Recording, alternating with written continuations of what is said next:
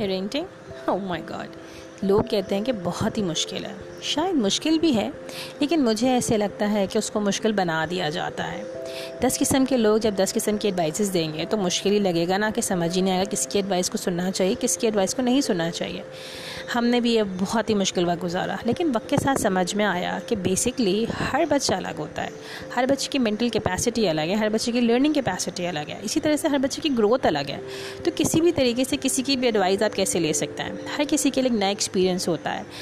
तो सोचा क्यों ना एक छोटा सा पॉडकास्ट बनाया जाए, जहाँ पे हम डिस्कस करेंगे अनपॉपुलर ओपिनियन ऑन पेरेंटिंग कि जो हमारे इर्द गिर्द के लोग अपनी एडवाइसेस देते हैं तो वो कितनी सही होती हैं और कितनी गलत होती हैं।